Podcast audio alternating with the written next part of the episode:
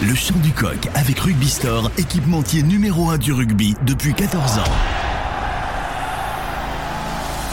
Actu, résultats, interview, décryptage, équipe de France. Tous les jours, avec le Midi Olympique, c'est le journal de la Coupe du Monde. Bonjour à toutes et à tous, bienvenue dans le Chant du Coq, le journal du mondial de midi olympique. Comme tous les jours dès 8h30, vous ne raterez rien de l'actualité de notre Coupe du Monde. Au menu, Jérémy Fada, il a suivi les Bleus pendant des semaines et vous promet un baromètre de notre 15 de France à froid. Emmanuel Massicard sera également à nos côtés pour l'édito du jour et puis on fera ensemble le bilan de cette Coupe du Monde, direction Lille qui a accueilli de nombreux matchs dont ceux des Bleus, avant bien sûr de tourner nos regards vers les demi-finales eh oui, car ça démarre demain. En tout cas, le chant du coq de ce jeudi 19 octobre, c'est parti et c'est maintenant. Le chant du coq. Analyse, interview, reportage, toute l'actu de l'équipe de France. Avec Frédéric Pimenta. Dans le chant du coq ce matin, Jérémy Fada, journaliste, euh, suiveur de l'équipe de France euh, de rugby.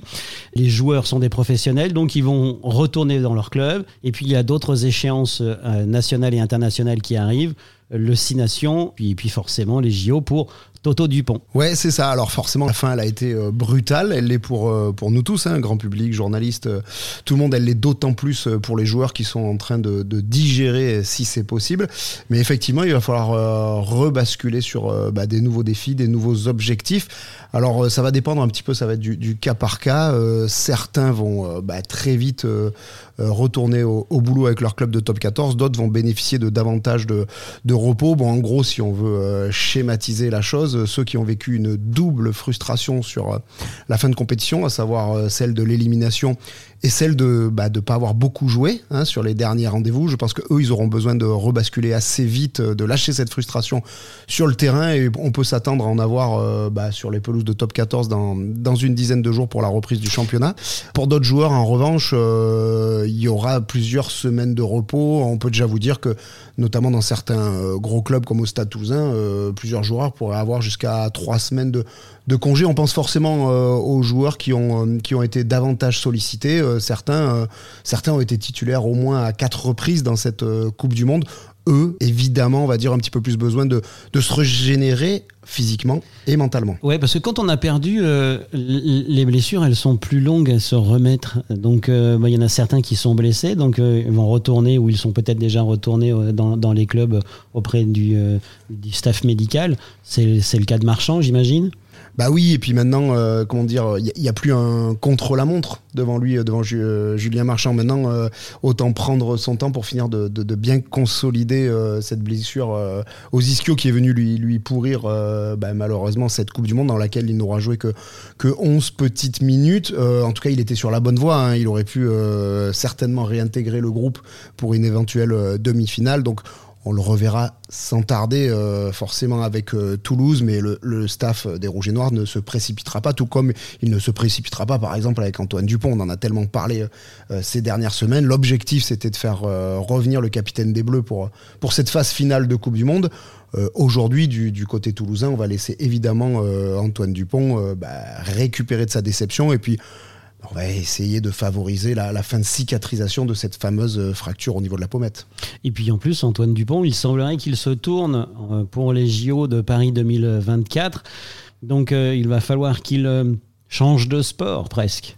Ouais, en tout cas, il va falloir qu'il donne une réponse définitive. C'est un petit peu ce qui est attendu dans les dans les, dans les prochaines semaines. Voilà, il avait, il avait pas caché hein, son désir de, de participer à, à cet événement. On peut le comprendre. Surtout, il a été entendu par euh, toutes les parties prenantes, à la fois son club, le Stade et puis euh, du côté de la fédération, où on se, on se félicite d'avoir une telle tête de gondole pour, euh, pour le rugby à 7 pour Paris 2024.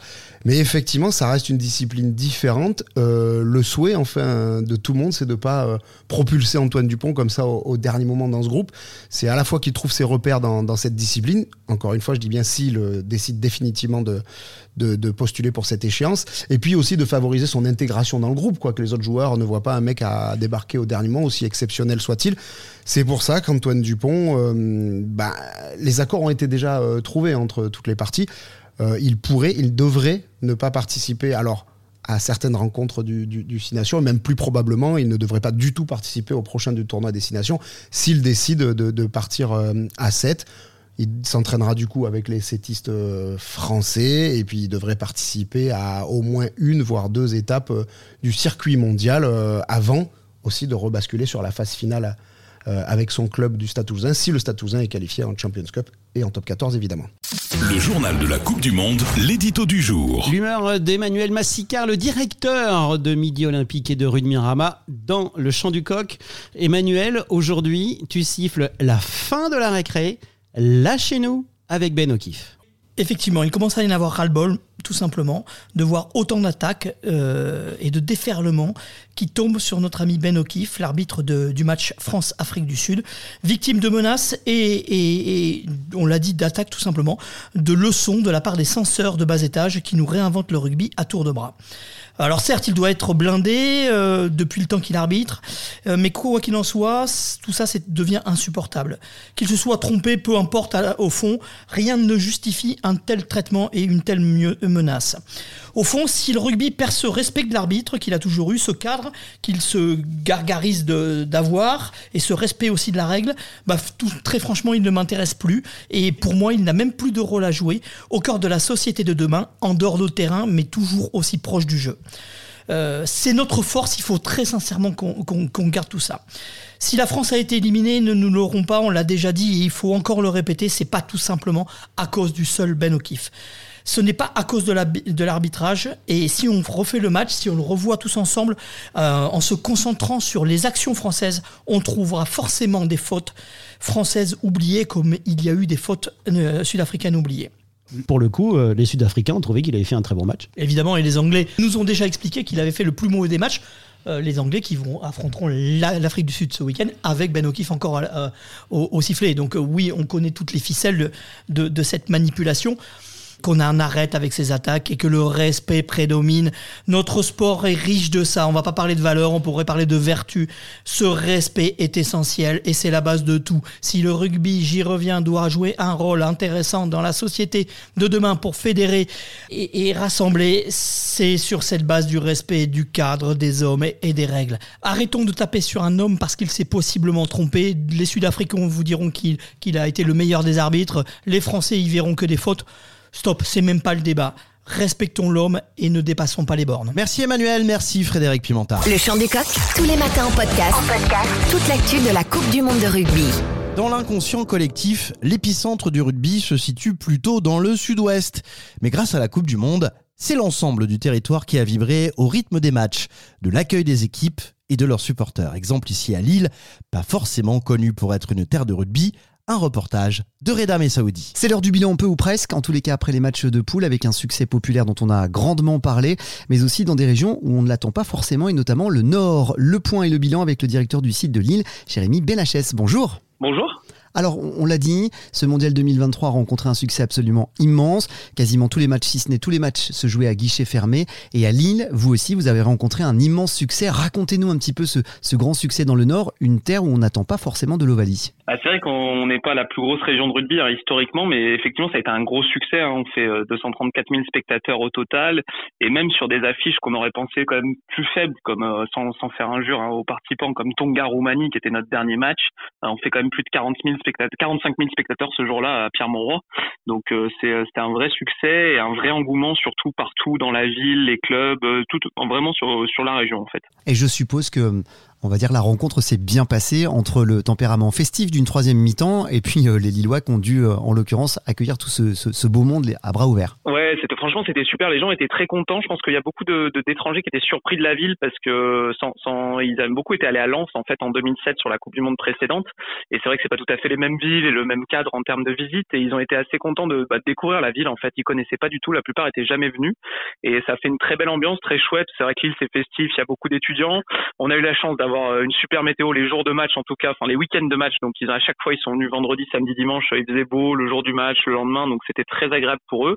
Et c'est vrai que c'était très festif. Ils nous ont dit qu'ils trouvaient la bière un peu forte par rapport à chez eux, mais ils ont beaucoup beaucoup aimé l'ambiance en général. On peut dire que l'Ovalie donc a servi de, support de promotion à la Grand Place et, tout ce qu'il y a autour de l'île. Ouais, complètement. On avait on avait vraiment bien habillé la ville en, partenariat avec Métropole et Ville de Lille. Et c'est vrai que c'était super d'avoir de l'habillage partout, un ballon géant dans les bras de la déesse de Lille, la statue au milieu de la Grande Place, beaucoup d'accueil. Et c'est vrai qu'on a senti vraiment un engouement autour du rugby dès le début, dès le match d'ouverture, alors qu'il nous aidait forcément en termes médiatiques, mais c'était super de, de sentir que bah voilà tous les bars de la Ville de Lille, alors que c'est rarement le cas, hein, même sur des matchs du tournoi destination, vraiment partout diffusaient les matchs, pas que les matchs de l'équipe de France justement, c'est ça qui était très sympa, tous les matchs en général.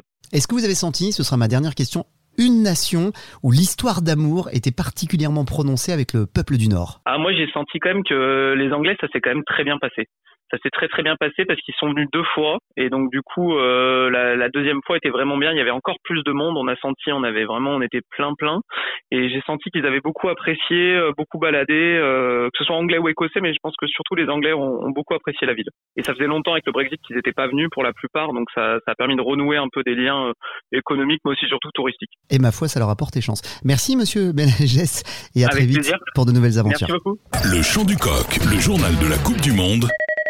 Décryptage. L'un des enseignements au niveau jeu de cette Coupe du Monde, c'est justement le jeu de possession qui s'est vu dépassé par son opposé, le jeu de dépossession. Explication de cette tendance grâce à l'œil de Romain Lafont de la rédaction de Midi Olympique. Il est au micro de Frédéric Pimenta. L'œil de Lafont avec Romain Lafont et son expertise. Romain Lafont, journaliste Midi Olympique et Rugby Rama.